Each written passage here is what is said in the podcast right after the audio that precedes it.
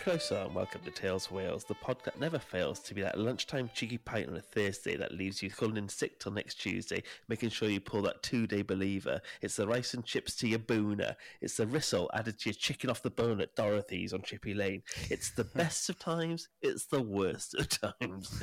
it is modern times. Let them eat bristles. Yeah. And if you had, if you haven't had a ristle, then where you at?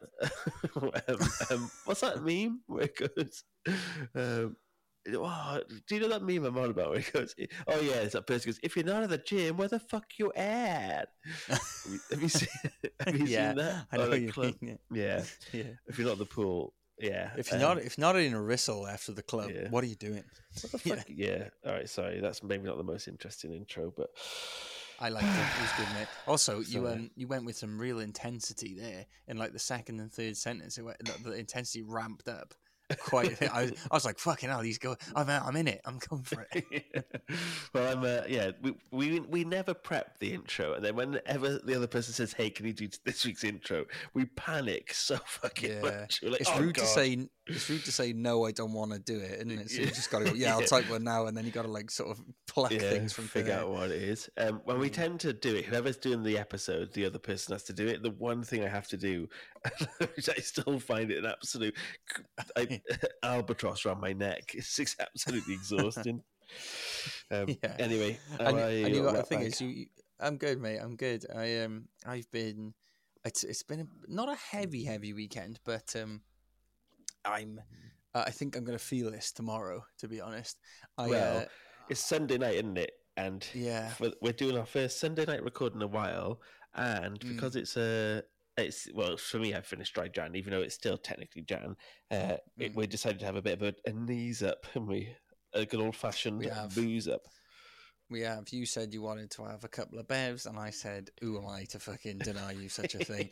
so I I had a couple on Friday, not not too mad, just a chilled one. I didn't go to bed till about four this morning Ooh, from last what? night. Was this yesterday? I know. Yeah, I just I don't know what's wrong with me. Like I, can't- I think like, we know what's wrong with you. Yeah. Well, no, I like I'm sat there right, and I was like, "There's no need for me to be up later than like half one." And I was looking at my phone, going half one, and then I was going, "But I got a bit more rum left. Shall I just have like a little?" Uh, and, and I just get I get into like a rabbit hole of um. Uh, YouTube videos. This one was Yeah, productive, right wing so YouTube videos. yeah, I'm just watching. Yeah, just watching brothers. bloody yeah, the Andrew Tate and fucking um, what's his name? The one that sounds like fucking Kermit. Oh, yeah. bloody, um, it's a, oh, I love. Uh, my mate always sends me videos of him crying. It's just the most beautiful thing in the world. I- I- I just- He's right. He's always Yeah. says that because I his love him. name? bloody- What's he? Uh, What is his name? Jordan Peterson. Jordan Peterson. That's Uh, it. I, I'm yeah. going to drop in a voice. Uh, I, we should drop in a clip of him speaking. and that you uh, give them this message that it's okay to be a man. It's not okay. It's necessary. What the hell are we going to do without men? And then my mate Geth does an impression of him because whenever we, something bad happens or we get upset, like in football, something Yeah. goes our way, he goes, "It's not right." Just that little Jordan Peterson wobble. He's like Canadian, isn't he? He's got that weird, like transatlantic. I think it's got, Yeah, I, I it's a quite put his strange accent, thing. it's a strange accent. He's a bit like, But that's like- me, Kermit the Frog. You- join me It's the same the with of-" um, it's the same with bloody Andrew Tate though. He's got such a weird like cadence Oh, to his speech. yeah, He's, he's like, got such a f- if I if I was in a coffee shop, if I was in a coffee shop, and then I did the, and then I do this, and the terrorist came in, I, I bam, I, I, I knock him out. He's got It's absolute it's f- like a- a fat tongue. He's got such a fat tongue. Yeah, he's got he? such a fat Yeah. tongue. Yeah, I'd love to, him to fucking poke that bad boy out and let me fucking measure it because it's fucking. It must be huge. the circumference of that tongue. No wonder he's so right wing. His most, his brain's so thick, it's full of tongue. It's, all still the biggest up. of mouths. Yeah, Yeah. it's ridiculous. Um, oh man, uh, yeah, just, him- just before we carry on, because I know we're on a roll. You come through like really fucking loud, I'm loud, am I? Really loud. Like yeah, you're blowing my eardrums out. I don't really know how to I've how to make abided. it not- I've, I've I've abided it as long as I can. All right, I thought it'd sort itself out. What's this like? I don't know. Is is is a is a mic like close to your mouth or something? I don't know. No, it's not. Um, how about now? Is it still really loud? That's a bit better. That's not that's not deafening me so much. That's okay. what about now? Yeah, that's perfect. Yeah, that, that that's a bit Yeah. more normal range, normal conversation. We could keep this in just in case at the start. I had to turn the mics down. I don't know what it is. Um, I haven't Would done it anything be different. a Tales for Wales podcast if we didn't have some sort of technical fucking glitch right at blighted. start? Yeah. yeah. Um, well, sorry, like you said, it was going well. We had some good bants. I hate to Well, interrupt it. I really did, but like my, I, I was like, my, my ears gonna fucking burst. I, I- I'll, I'll, I'll try and move it. My mic's only closer, but I did say my levels were really high, so I, I brought the levels down, so that sh- it's peaked. It's stopped. Uh, Mate, you, you sound yeah. fine now. You're all good. Sweet. Yeah. What, what we saying? Well- Andrew Tate, what a knob. Yeah, yeah. We've already turned on the Tates, uh, but we've Mm. already been banned in Russia. So our late, Oh, one of our episodes recently got us banned from Russia. So we've got Putin breathing down our neck, and next we've got Fucking the Tate brothers. Kremlin knocking at our door. Yeah. Yeah, from the Kremlin s- to the I don't know about you. I'm sniffing my fucking beers. Is that fucking a bit of uranium in there? Hmm. Yeah, a is that Novichok going down? Cesium? Yeah, you got to be careful because you know Mm. the thing is when you, you step to the man like we do, and you know we're, we're a zeitgeist shifter. What can you do? You know, do you reckon we should tell someone about that, or do we just just? I don't know because I mean YouTube said it was copyright, and I, of Hmm. course the Kremlin wants you to believe that. but it's but if, if for those who uh, um who don't know, we did an episode on Hughesovka, which is uh, um, a town in Donetsk. Ukraine or uh, Donetsk, yeah, sorry, city in Ukraine.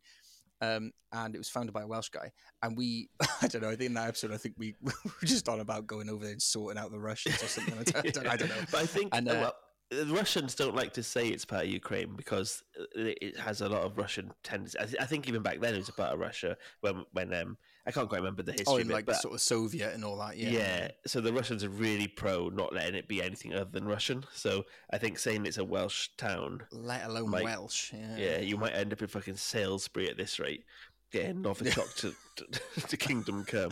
Not Uh, we'll be off the- Novichok as Do you think if we, if, Novichok. yeah, if we get met, sent off to the gulag, we'll still be doing the Tales Wales podcast from there, Freezing. You can't you can't silence the voice of truth, mate. Okay, so they'd have to like we wheel us out to a mic and just yeah.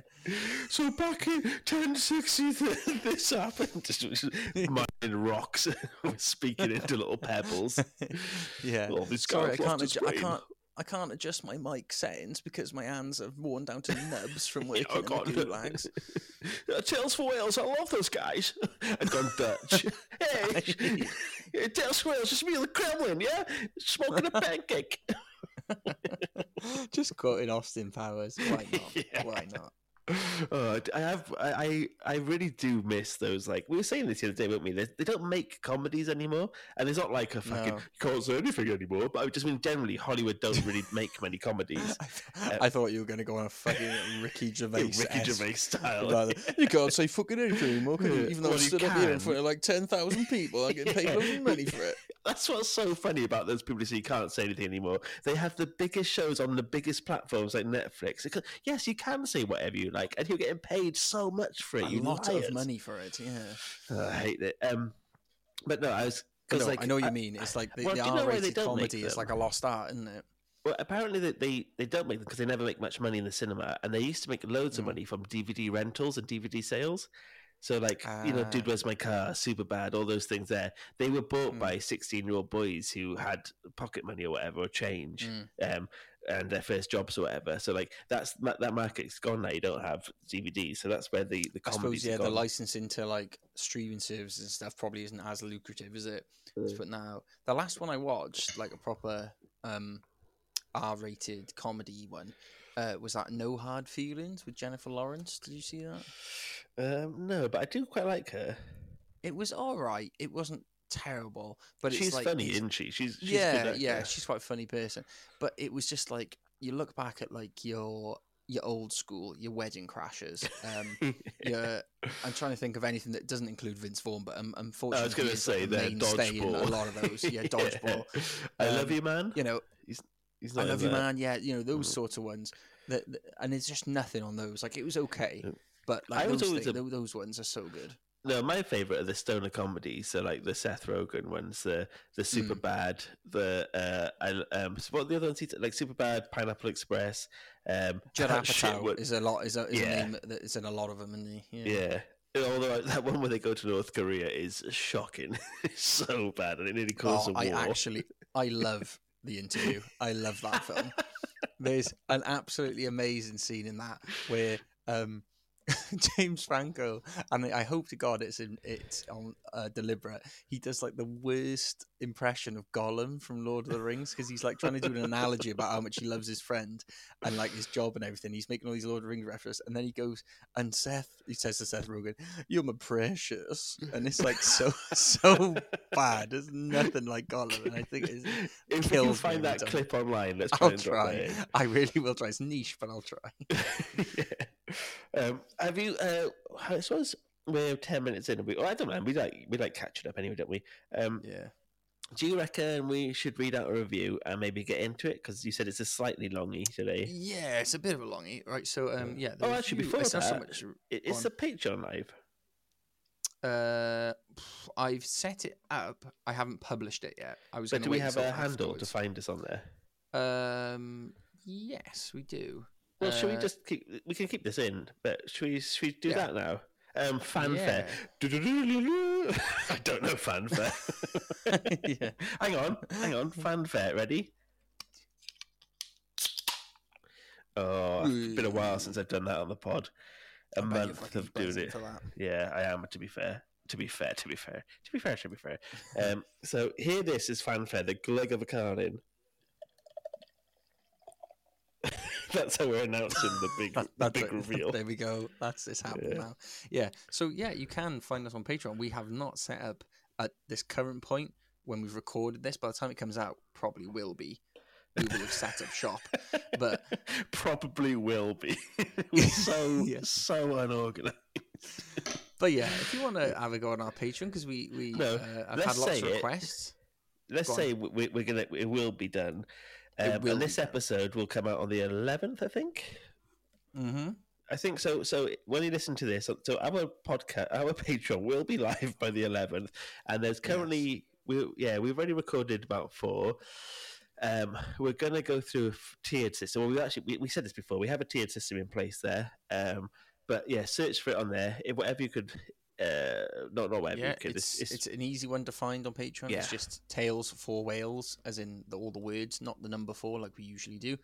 Um, but yeah, just find us on there. And uh, I know we're us- being a bit elusive at the moment, but by the time this comes out, it'll all be set up and you'll be able to see everything. So. Yeah, so we won't give any spoilers what you might find because, because we don't know what Yeah, you'll find. Over Because we don't we- know what we're going to do. Yeah, on there yet. yeah. But the plan is we're going to do two episodes a month, and um, that what those episodes will be about will vary. You have to be on the Patreon to find out because there's some special tiers for Patreon members. So if you're the highest paid one, you have special things for you on there. Um, I suppose for now that's that's all you need to know. If you have a look, you'll, you'll before you sign up for anything, they have a list of what the tiers are, so you can know what they all are. Um, Yeah, I you're not suppose that's it. Don't worry. yeah, It's all good. Yeah, and uh, we're going to dedicate two episodes a month, which will be might be history, but might also just be a bit more.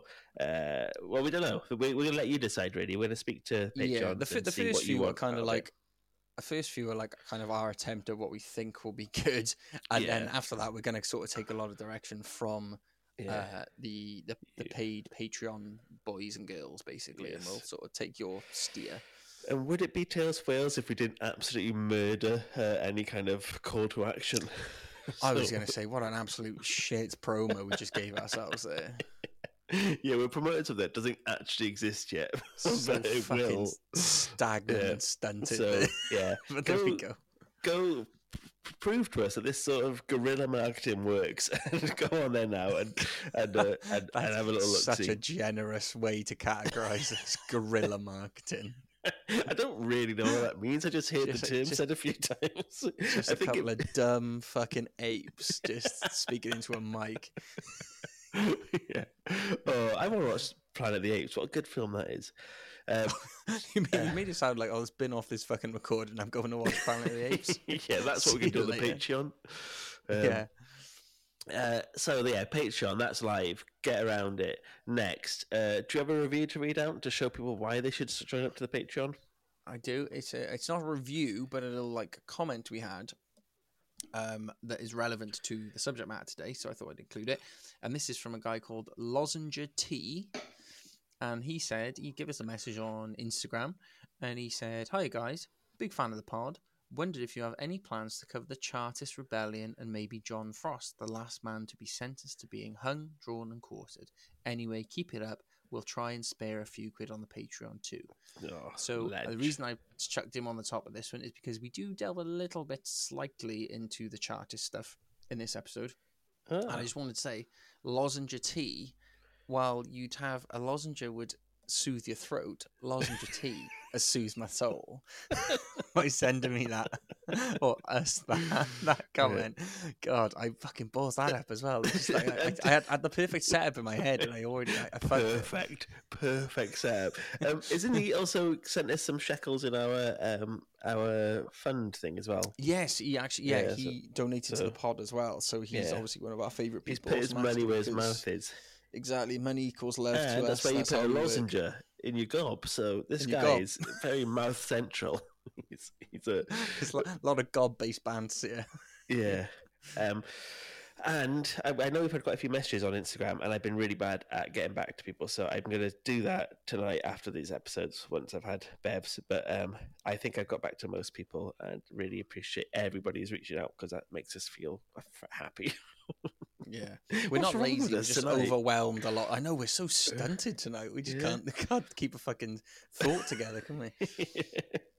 yeah, and, and it's not like we're it- it's not like we're fucking Harry Styles on Instagram. I just shit at any because I don't check it because I have my own Instagram account and then we have this one and then I'll, I'll forget to always read. it. You don't need to know this. What's wrong with Yeah, us? Why are we Just- why are we waffling? It? I was just, I was literally about to jump in and go like, oh, it's a bit like the uh, the old Tales for Wales email account. Like sometimes I'm checking my own emails. I think, oh, should I? And I was like, why the fuck would I even? Why am I even thinking about bringing that up? Are we the worst? What's what's wrong with it? It's so I don't know boring. This is Yeah. this weird Sunday vibe we got. Going is, today, it, isn't it? A bit of a Sunday vibe. It's naughty, but I do think a Sunday pint is up there with one of the Mm. best pints because you know you shouldn't be having it. It's like you're meant to be starting your Oh, yeah. week solid, going into it. Sunday night early, Sunday night scaries. You're in bed. You you know you don't really want you you want to be in tucked up by 10 p.m. on a Sunday night, don't you? Latest.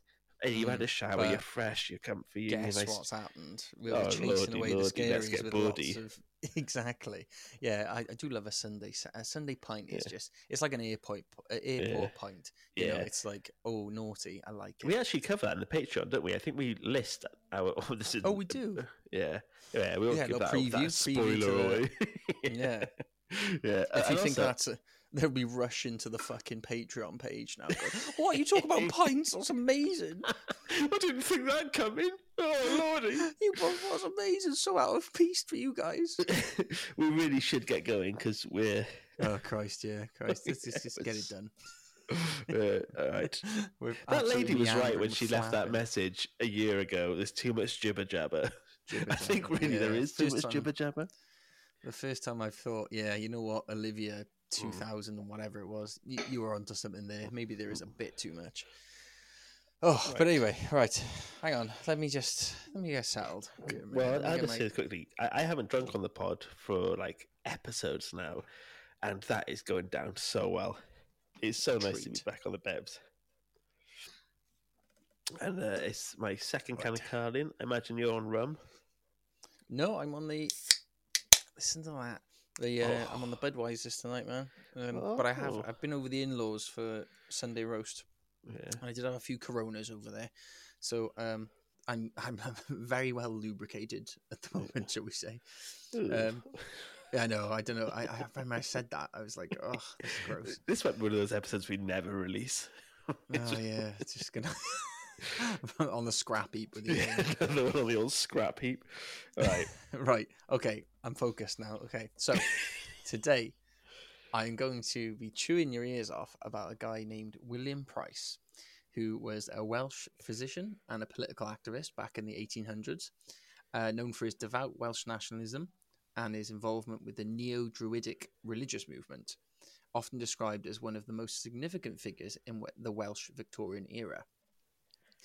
But before I get to all things old Pricey accomplished, Oh, can we just say as well? This episode is thanks to sorry, uh, Okay, now, it's thanks to Reese. Uh, I, you know, I just realised, but the reason we're doing this is because uh, one of our uh, dear listeners, who's always sending in great suggestions on stuff, and he also, um, let me just read this out because he says something I think is absolutely mad. Where are you, Reese? There we go. And he sent over some links and some, which is really useful. If you ever want anything else to do anything, just send us the research so we can do it and not have to search ourselves. Just Um, have to do ourselves, yeah. Oh, he also said that you remember we I think we mentioned that uh, A- Aber uh, Aberkenfig uh, it's like Abergenfig in English, and um, Oh right, and- yeah, yeah. and he said- about the K, weren't we? Yeah. yeah, because we said there wasn't a K, and he said the letter K was in the Welsh until it was in Welsh until the 1500s because printers ran out of the letter K. And I said, I simply refuse to believe that about the K. You're trying to hoodwink us. Um, and Yeah. he said, he said, no. It, it sounds, uh, to be fair, it's, it's true. He said it's, um, yeah, because Welsh wasn't a written language, etc., etc., etc. When it came to getting like printers and things made, uh, they just didn't send money to Wales or something. I've I, I've done that a disservice, but trying to read that whilst balancing my laptop on my knee and my dog's next to me, I can't quite remember. But uh, yeah, apparently that is because of printers. I'm so sorry to have interrupted you. we'll have to edit around say- how long that took me to find. Thank, thank God you injected that vital bit of information. well, Reese is always sending good information, and I'm absolutely turned him up a kipper there no, Butchered, him, yeah, his he- efforts. Yeah, so he's he told us to do this episode, and you said it's a mad episode, so I'm glad. yeah, Uh, next, we'll look into why there's no Ks or printers in Wales, but yeah. I'm sorry, Reece. sake, I let's don't, focus I on don't one fucking thing. believe that it's no, not a printer thing because the, surely the the whole of the UK would you, you, print, you don't you, you print with ink. You don't print with letters. No, I think with letters, machines. You print with- I think he explains this, and he sent me a post, but I, for the life of me now, I'm, Would I'm you not bother to read it? I'm just so- went, I don't want to. Can't no, he sent me a good Reddit link to it, but I'm just stressed now. Okay, I, I've been Right. overwhelmed. Anyway, I'm I'm, gonna sorry. try. What has gonna- happened here? I'm gonna try and right the ship now, okay? Oh. And I'm gonna I'm gonna carry on. So I'm gonna go back to when or Pricey or William Price when he was born. Okay, so, so he was born in a place called Rhydri near Caerphilly in South Yeah. Wales on March fourth, eighteen hundred, and was believed to be the descendant of Rhys Fawr ap Meredydd, who was widely known for his valour in the Battle of Bosworth in 1485, where he fought on the side of Henry VII. So he was uh, a man of sort of proud Welsh pedigree, if you like. Yeah. Price's parents got married in 1793 under controversial circumstances for the time because William's mother, Mary, was of a lower social standing than his father, which was considered taboo back then. So William's dad, also called William Price, um, he does seem like a bit, a little bit of a sweetheart because uh, he was reported in an article at the time uh, that after his wedding he ran into the road with glee uh, after the union, shouting "Dwedi ei ddwyn hi, edrychwch, edrychwch," which is Welsh for "I've stolen her, look, look." And apparently, he's very happy about the fact he married. Is this, that's an uh, admission woman. that he's just robbed He's literally stolen it. Yeah. Uh, Williams also had, uh, uh, sorry, William Price also had three siblings called Elizabeth, Mary, and Anne. Uh, at home, the Prices spoke Welsh as a first language. Wales, Wales. Hmm. Um, but Williams quickly learned English through his school uh, that he went to in Machen. He remained in school for only three years, from the ages of 10 to 13, and proved himself a successful student, passing most of his exams. It wasn't long before he decided to become a doctor and moved to Caerphilly to become an apprentice to a surgeon called Evan Edwards, paying for his tuition with money given from various family members. Now, I think it's absolutely mad that you go to school at 10 leave at 13 they're like you're you're sorted you are Yeah. qualified to go and be a doctor's apprentice now absolutely madness Yeah. I think there was a thing like more people used to die at the hands of uh, medicine prior to World War Two than were saved by it. i was going to say well no fucking shit with, with Yeah. putting a bunch of 13 year olds as bloody junior doctors or whatever this silliness anyway by 1820 price's apprenticeship came to an end and despite having next to no money he moved to merry old london to continue his education where he learned under sir william blizard in the london hospital in whitechapel where in his spare time he would offer his medical services to the wealthy to fund his studies he eventually became a member of the Royal College of Surgeons of England, and although he contemplated taking his new career further afield to work in India, he eventually settled on going back to Wales to be a general practitioner. The man just had a, a, a love for home and hearth. A Apparently, headache, a longing. He- Hiraeth, yes. Um, so once back in Wales, he first worked at Pentyrch, which is just up the road from me at the moment. Uh, he worked in Pentyrch Ironworks as a medical attendant, and he lived in a place with a cool as fuck name called Ynys y Dion, or in Mm. English, Island of the Black Lions. That's I thought that cool. I was like, that, that's a pretty badass name for a place. I, I bet it's mundane as fuck, but Yeah. it sounds cool. He set up a medical practice in Glyntaff and worked there for seven years before going to a spot of trouble after renting a farm in a place called Upper Boat. Um, and the farm was called Porth y Glo, or Coalport in English. So, old Pricey, he filled his farm with goats and various cattle, which ate and damaged trees and greenery around the property and throughout the neighbourhood. This damage became so extensive that his landlord decided to give him uh, the boot, but William just flat out ignored him. He just refused to engage with this guy. So by the time he was served with an action of ejection, Price set all of his animals loose onto the main road next to the farm and tied himself to a chair in the room of his house furthest from the front door. Just to, I, I mean, any tying yourself to a chair in any room would have been annoying, but like to do it, like it's like I just want you to walk those extra steps. You know, fucking mad. So after the animals had all been caught and tied, they eventually carried Price out in his chair, and then they put him down in the middle of the road he'd caused so much disruption on. So they just popped him in the road, left him tied up. Uh, anyway, and surprisingly, uh, he decided to move house after that little incident, and he decided he'd go live um, in the Taff Valley near Pontypridd. Uh, it was here he not only was elected chief surgeon at the Brown Lenox Chain Works in Pontypridd, but also began to pursue and be influenced by left-wing political ideas. So Price was a very proud Welsh nationalist, um, and he found a lot of like-minded friends from wealthy families in the area. He even gave a speech on Welsh history and literature at the 1834 Eisteddfod. Um, so basically, he's like Tales for Wales of the 1800s, Yeah. of course. Um, the speech he gave was said to be one of the most beautiful, eloquent speeches that was ever heard, and as a result, he was given the job of judging the Eisteddfod's bardic competitions that year.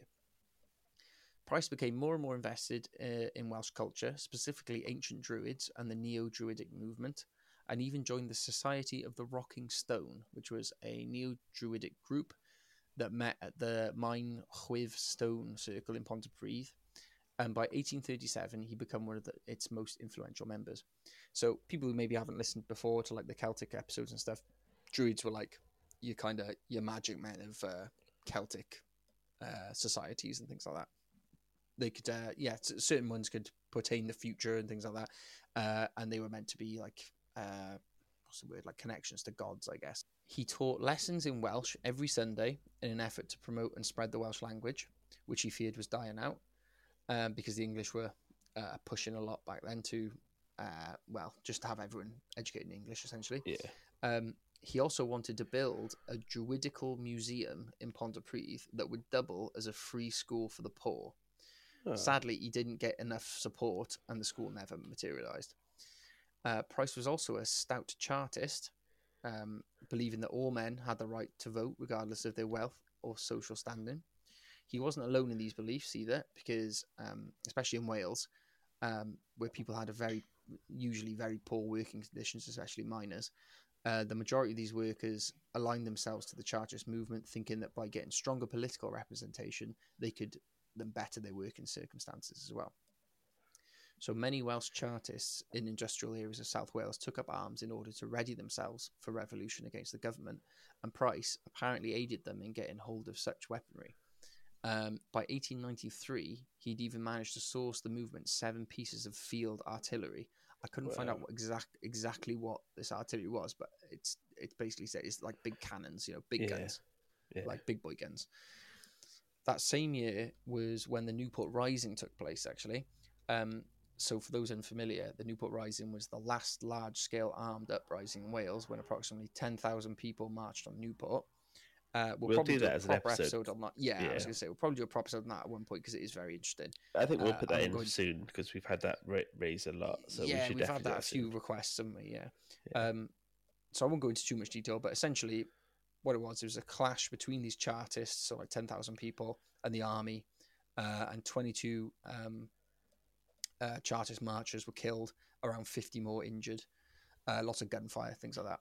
Uh, Price wasn't actually present at the march on Newport Rising uh, when Newport Rising occurred, but soon realised after seeing the result that the government would surely crack down on those affiliated with the Chartist movement.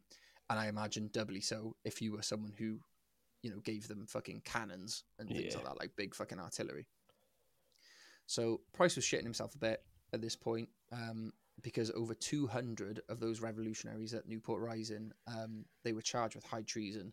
Three of the ringleaders were even uh, hung, drawn, and quartered, which is the last Whoa. time that ever happened in England and Well, Wales. should we So save like- that for the Chartist episode?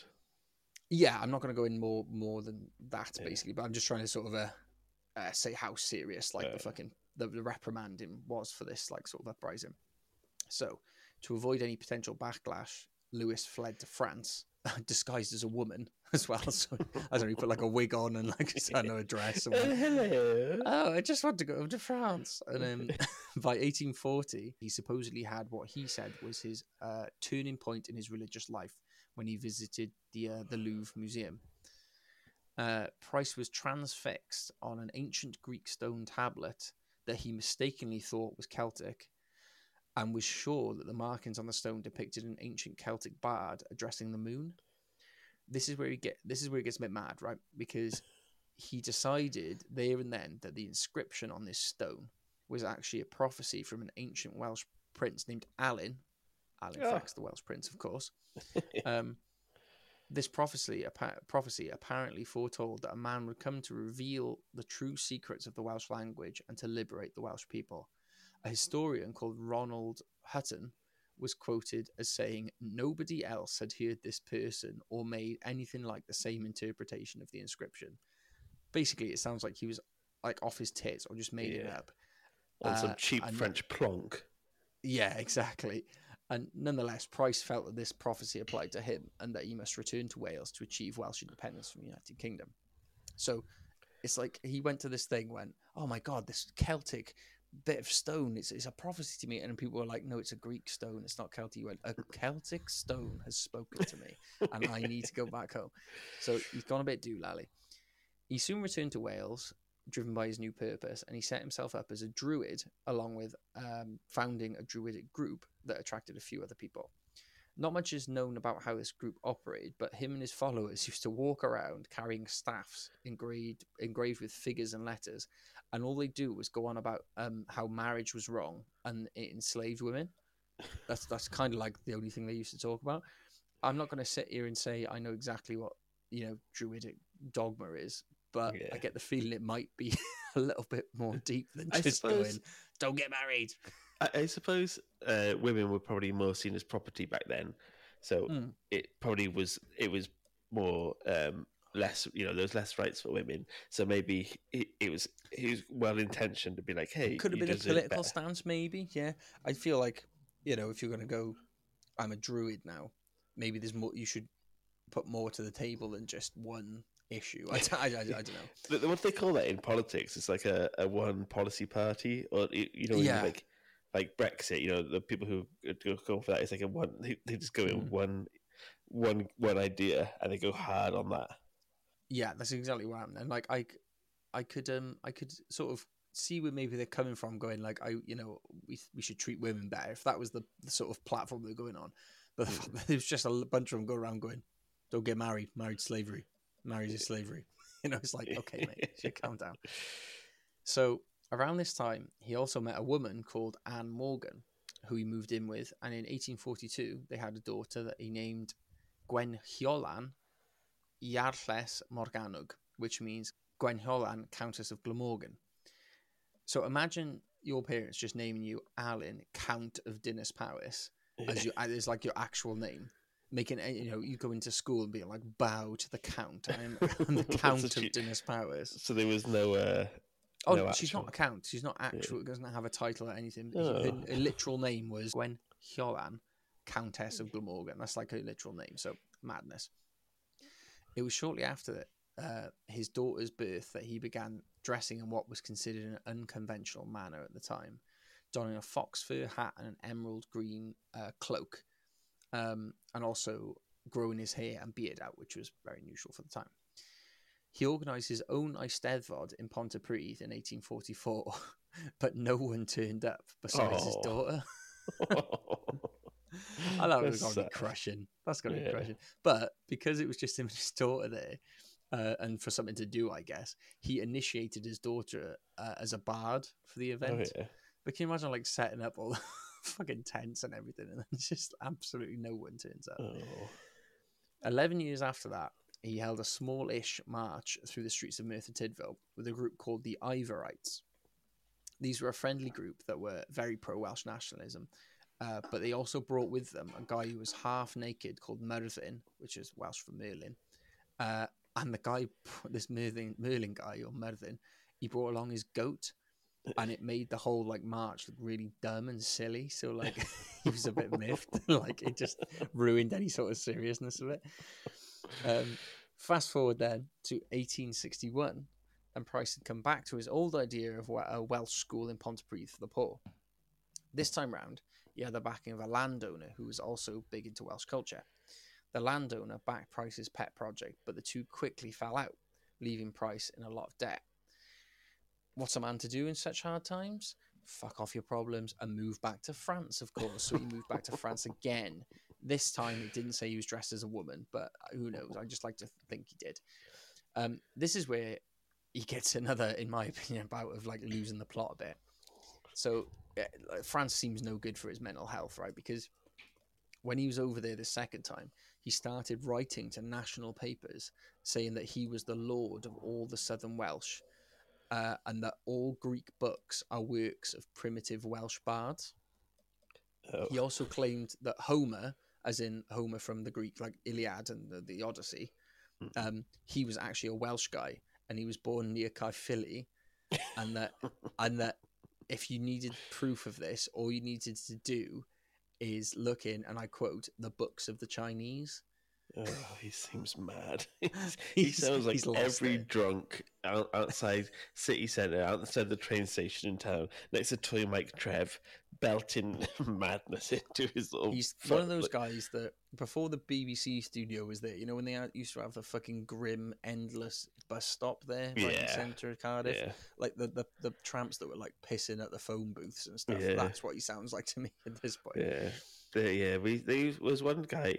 Uh, there was this homeless guy who, um, well, not I don't know what I think he was homeless. He was definitely an alcoholic with like a, a group of other alcoholics, and we were outside the Burger King that was there, about fifteen. And this he, this wo- he was called Foster Wells, and this um, woman went. "Fuck off back to prison and get bummed, Foster Wells." we became obsessed with shouting Foster Wells everywhere we went. Fuck off, get back to prison and get bummed. Wow. Yeah, I remember. I remember thinking, and then he had to go at me, started shouting at me, and I was like, "Oh, Foster Wells, can you just please leave me alone?" I just sat Please, my Foster chips. Wells. Yeah. I'd just been to CEX. I'd just been to CEX and bought like um, uh, King Arthur, the the video game. I wanted to go Oh, home and play it. Yeah, yeah, Jesus, heady days. Foster Wells was Foster Wells was getting in your fucking grill. Yeah, I didn't need it. Um, so the So- French, uh, he was Go on. back in France. The, the the last time the English fought the French was like at the end of the Napoleonic Wars, wasn't it? Like eighteen fifteen era. So like Hmm. this is a bit later. So, but what the there Oh, have yeah. still been. So they, they, the English and the French were in a war, so the Welsh could just pop over. So I, suppose that makes sense. I'm assuming, yeah, I'm guessing maybe there wasn't as much anim because he was a Welsh boy. Maybe he was less animosity. I don't know. yeah. Um, but yeah, so in, in 1866, then he came back to Wales.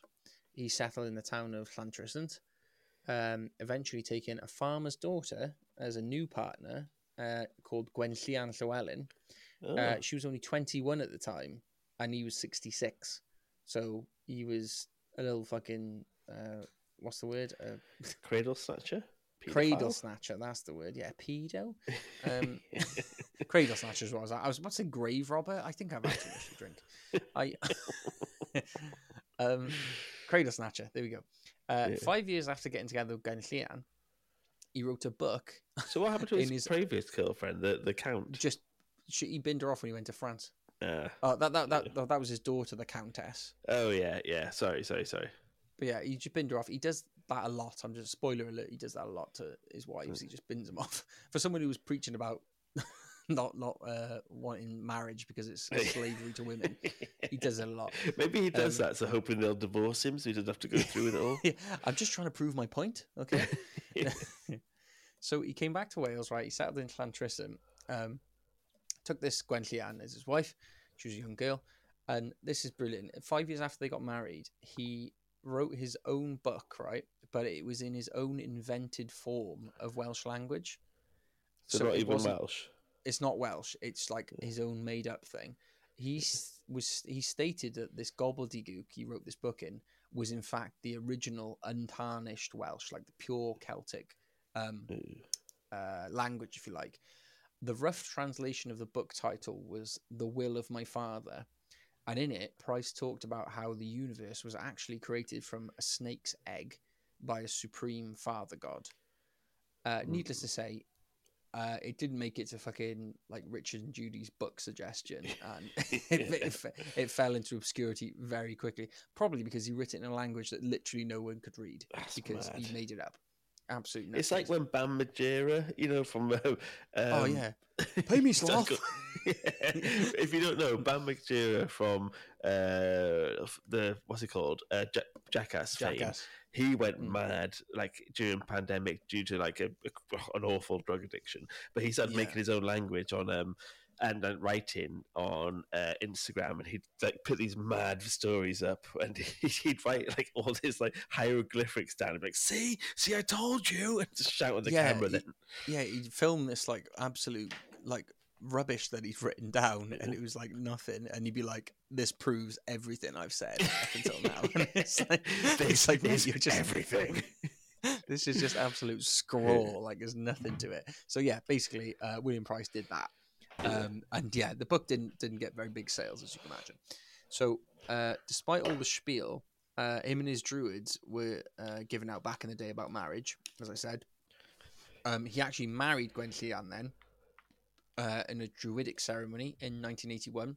Sorry, that's meant to be 1881, I think. yeah, Yeah, 1881, uh, on his 81st birthday. The wedding supposedly attracted quite a large crowd because of uh, the unusual ceremony, and um, people that were there at the time described it as very amusing. So imagine that was a bit. why was it unusual? I couldn't. Uh, well, it's a Oh. druidic ceremony, so it wouldn't Oh, be like yeah, this yeah. typical thing. And um, Yeah. instead of being like, "Oh my god," it's, I mean, I'm awe inspired because like how uh, you know uh, pagan it is. Everyone just said it was amusing, so I imagine they're just sniggering at him the entire time. oh, bless him. He's just a madman, Yeah. isn't he? Oh, just he's gone nuts, yeah. Uh, and by 1983, Price had proclaimed himself the, and I quote, High Priest of the Sun Grown Old, and Oh. said that a druidic prophecy told him to have a male heir. Dissatisfied that he didn't have a son yet, he managed to, and I don't know how he did this, convince a virgin, another uh, a virgin named Gwenllian, not the same woman he was a previously married to. Yeah, same name as his ex-wife. She was 18 years old at the time, Oh, so he was God. 83 at this point. Oh, God. She convinced this 18-year-old to marry him, have a go on his old decrepit fucking wiener, Todge. and then she get she get yeah, and she gave birth to a son later that year. He decided to call his son. Listen to this. This is great. He decided to call his son Iesu Grist, which is literally the Welsh for Jesus Christ. And he said he claimed that his son Iesu would go on to lead Wales and Britain someday. This was sadly not the case, and this is quite Mm. sad because Iesu Grist died at 10 months old from natural Oh. causes, which is sad. Price believed it was wrong to pollute the earth by burying a corpse in it, so he decided to have his son cremated. An act at the time that was very, very taboo. It wasn't uh, wasn't a done thing back then. So on 12th of January 1884, men in Price's employ carted wood, coal, and a cask of pitch to the top of Caerlan Hill in Llantrisant. And in the evening of the following day, wearing white robes, he carried his son in his arms up the hill and placed his body on the pyre before chanting a strange requiem and setting the pyre alight. Locals noticed the fire up on the hill and began to gather near the service. Before long, word had spread that Price was cremating his deceased son, and the local sergeant of the police and his officers rushed through the crowd to stop it. The police snatched the baby from the fire, extinguishing the flames and arresting William Price for illegal disposal of a corpse. Now, this is pretty grim. Um, the police then they they picked up Iesu Grist's corpse uh, from the pyre and they chucked him in a straw hamper head first. The hamper was too small to like hold the baby's entire body, so Iesu's fucking like charred feet were poking out the top. Oh Jesus! It's oh, it's just like have some fucking humanity in it, Jesus. yeah, it's too in, it's too inhumane to burn this body. Let me just So- throw it into a bin. Basically in a wicker bin, yeah, with his Yeah. fucking feet sticking out the top. oh, bless yes, it greased. So, a doctor performed a post mortem on Iesu and found Oh, no what? He's foul play. dead. Yeah, yeah, yeah. This Yeah, baby's my- gone. Yeah, Yep. yeah, cheers, Doc. Needed that one. yeah, definitely not alive. Okay, uh, so the doctor performed this post mortem on Iesu Grist, and uh, it's a fucking such a mad sentence to say that because Iesu Yeah. Grist in like going to a Welsh Jesus school, you've only Yeah. literally only used that for Jesus Christ. Um, anyway, he found no foul play. It was natural causes, or whatever. So they didn't, you know, so they didn't have to charge William Price with any like Yeah. uh, foul play or anything like that. Yeah. Uh, Price still went to court in Cardiff though because of this charge of illegal disposal of a corpse. Yeah. But he argued to the judge um, that while the law does not state that cremation is legal, it also doesn't explicitly state that it's illegal. Mm. The judge didn't really have an answer to this, uh, so he agreed with Price. He was freed without charge, returning home to Llantrisant, and uh, a lot of supporters there were very like uh, just- they were cheering him. It just feels like he's one of those blokes who just like lord to himself. He knows like nutters who just like do anything and like He's like fucking Forrest Gump. He just like fucking floats through life, and like it, things just go Yeah. all right for him. yeah. absolute nutcase. But I was gonna say he's a bit like Jeremy Clarkson on the farm where he doesn't get right permission, but I don't know if that's the, the best analogy. I don't know if Clarkson would throw his child onto a pyre. If I told you this baby was going 400 miles per hour, you think I was crackers. this is going to be the best cremation in the world. I always like doing the old Clarkson where he goes, If I told you this car was doing 180, you think I was crackers. What if I told you it was 220? Like, What right, if I told you that the law states that cremation is not only legal but is not illegal? Am I right? Yeah. Come on, hamster. Fuck off, Clarkson. James May would absolutely be that fucking sergeant. Yeah. going, you can't Yeah. cremate a baby on this hill, all right? I'm going to chuck him in a little wicker basket head first. Yeah. Um, that was probably the worst fucking James May impression. and it was quite think bad anyone's ever Clarkson, done. but I just like Yeah. saying, if I told you. Because he's always saying that. He's always saying, if I told you, you think I was bananas. All right, sorry, enough bad accents today. Sorry. So, yeah, judge agreed with him. Price was off the hook, right? So then later on March 14th, uh, he was finally allowed to cremate his son. Uh, this actually set a precedent across the entire UK, leading to the Cremation Society of Great Britain to campaign for and succeed in passing the Cremation Act in 1902. way. so that's thanks to William Price. That's how you can fucking That's wild. cremate people today. Um, media This is why I interest in love this pod because I love tidbits and little facts and stuff. Little and, bits of knowledge, mate. Yeah. yeah, and that's how I want to go. Do you have, have you ever spoke about how you want to die? I know it's a bit morbid, but what, what you want to happen to your body? Oh yeah, just fucking burn me up in it. Like uh, I, I, I, my, I, my I almost is- want to be like um my, my I remember my granddad saying like when I go just put me in a fucking bin out the back garden and set me alight and I was like yeah you can't do that though like I don't you know I know illegal that- I- I disposal of a body. I get- we, we yeah, I'm not- I'm- I'm not doing a pricey okay I'm not I don't want to have but some fucking start and put you in a fucking wicker bin Yeah, they, they, Yeah. they might start a movement, the, the Wicker Bin Society, all thanks to Jack Newby. yeah. But yeah, I, I get the sentiment what he's on about. He's like, don't waste your money on like you know paying. oh no, I don't mind that bit. but- Um, oh, I, I, but I mean, like physically, where you want to be. Like, I, I want to be cremated, and then I want my Mm. um, ashes to be thrown uh, on Constitution Hill in in Aberystwyth, and because it's like a it's a nice place. And the, I, I watched this TV show called uh, Mystery in Between, Mm. and the guy in there, there's a someone who talks about cremation. I won't say it because I've recommended it before, so people should watch it. But he Mm. mentions that like you don't die, you just change into something different, and uh, Yeah. you just and I think I'd love to be a part of the hill. And Aber is such a mad student town where I could just watch from the hill the bedlam that descends live, live vicariously yeah, as a students there, mountain, yeah. just going, oh, you know, pound party tonight at Pier Pressure. just, Oh, just like carry you, on living. you in the afterlife would be yeah just a mountain lads you know you're I'm like I'm just a fucking mountain like I could absolutely imagine that yeah, I've just become the biggest thing.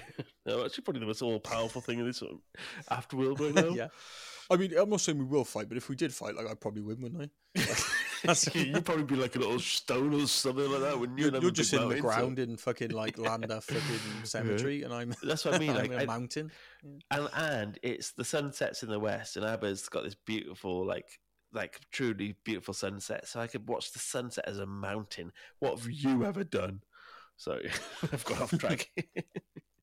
yeah good point good point um right anyway it was I can't even remember where I was now uh, Uh, right, so yeah, he passed the cremation act and all that, like thanks to William Price. So there we go. Cheers, cheers, fucking pricey. Um, so media interest after this whole shenanigans in Cardiff Court and everything, it gave him a bit of like a, a 15 seconds of fame uh, nationwide because of how everything turned out, and so he began selling uh, medals depicting this. Uh, you know, I mentioned that he thought in this fucking made up book that he did that the universe was made from a snake egg. yeah. So he, he started making these medals that depicted a snake egg universe, and he sold them for three pence each. Uh, I tried to work out how much that is today. It's about three quid, three quid in Yeah. today's money for like some fucking knockoff tat. Yeah. Um, and it also he was this is great. He was invited to speak at a lot of public functions, but completely biffed it because no one at these functions could understand what the fuck he was on about. So he never got invited back. So he got like one and done in like a few yeah, places. off and the were like, circuit. yeah, no, no need to come back, mate, because no one understood what the hell you were talking about. he Yeah. was just speaking madness. So, uh, in 1884, then Price's wife, uh, the second Gwenllian now, gave birth to another son.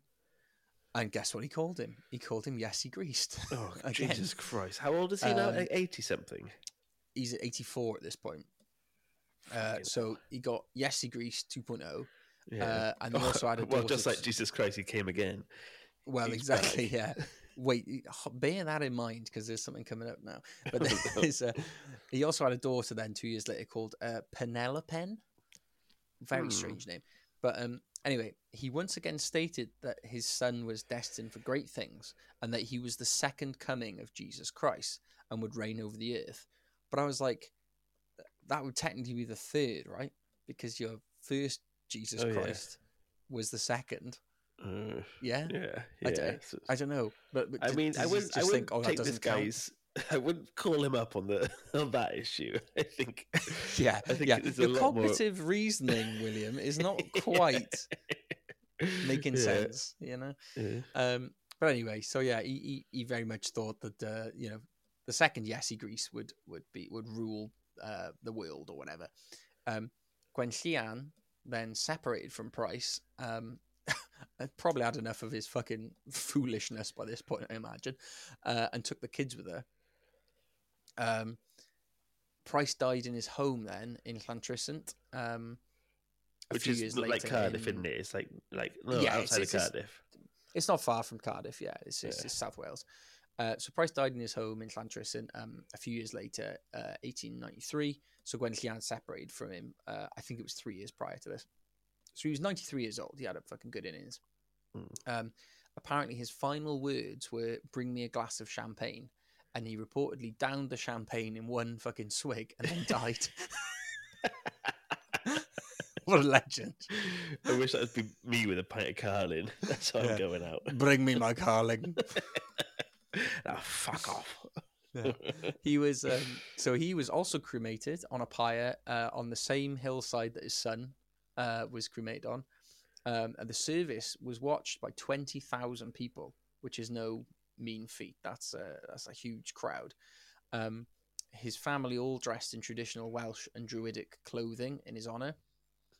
Oh. He stated in his will that his ashes uh, would not be collected, but they were to be left to be um, spread across the earth by the wind, to help the grass and the flowers grow. Gwenllian, uh, his, you know, uh, just remind you, the 18 year old virgin that he married at one point, um, she later remarried, this time, right, to a road inspector for the local council. I think I think she just wanted to fucking break from like the fucking the shenanigans and the madness. what what an absolute opposite end of the spectrum. Yeah. Like, oh, I oh, who was your ex husband? Oh, he used to call himself the um the the father of a dying son or whatever the fuck it was. then go, what do you do? I'm a road I'm inspector Clive. council. Sold. I'm Clive. I fucking look at roads. Cheers. That's She uh, uh unsurprisingly she changed Iesu Grist's name uh, change it to Nicholas. So uh, old Nick and uh, old Nick didn't end up fulfilling his father's prophecy of ruling the earth, but uh, I imagine he was very thankful to have his name changed from Iesu Grist to, to Nick. Um, so that's basically the story of William Price. But I do have some bonus facts that I think yeah, are worth mentioning. I, I right? got one, but I imagine you're gonna you're gonna mention it. So So he was fact number one.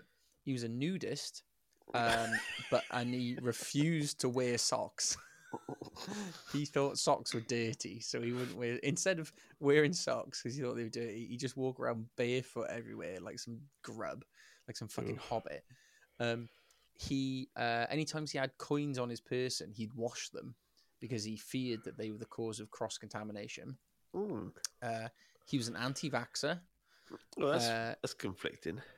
Yeah, because he was a doctor as well, which is strange. Yeah. But also, um, he's he's he's like aware of contamination, so he's quite a Mm. yeah. He's he's an oddball, mate. He's not a he's not exactly a um, Were vaccinations safe boy. then? Uh, I'm not getting into that wormhole. We're gonna get a bunch of Oh, people no, yeah, screaming at us. Yeah. They're not Yeah, safe now, that. you sheep. You've been taking over the five G. You're Anyway, a cove the- idiot. You're a fucking cove idiot, you bastard. Cove idiot. It's, Yes.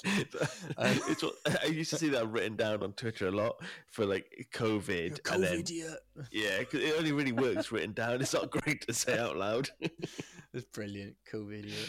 Um, he actually refused to treat any patients that smoked, uh, oh, saying that they they uh, they reap what they sowed, which is mad. Um, what's the Hippocratic oath? Like you know, you gotta doesn't apply to He's a law him to himself. This man. Well, yeah, is the guy's not consistent. Uh, he was a vegetarian, and he claimed, and I quote, "Meat brought out the beast in man." Oh, so, wow. so don't It's eat quite, meat. it's, yeah, it's, it's quite. Yeah, I like him. Mm.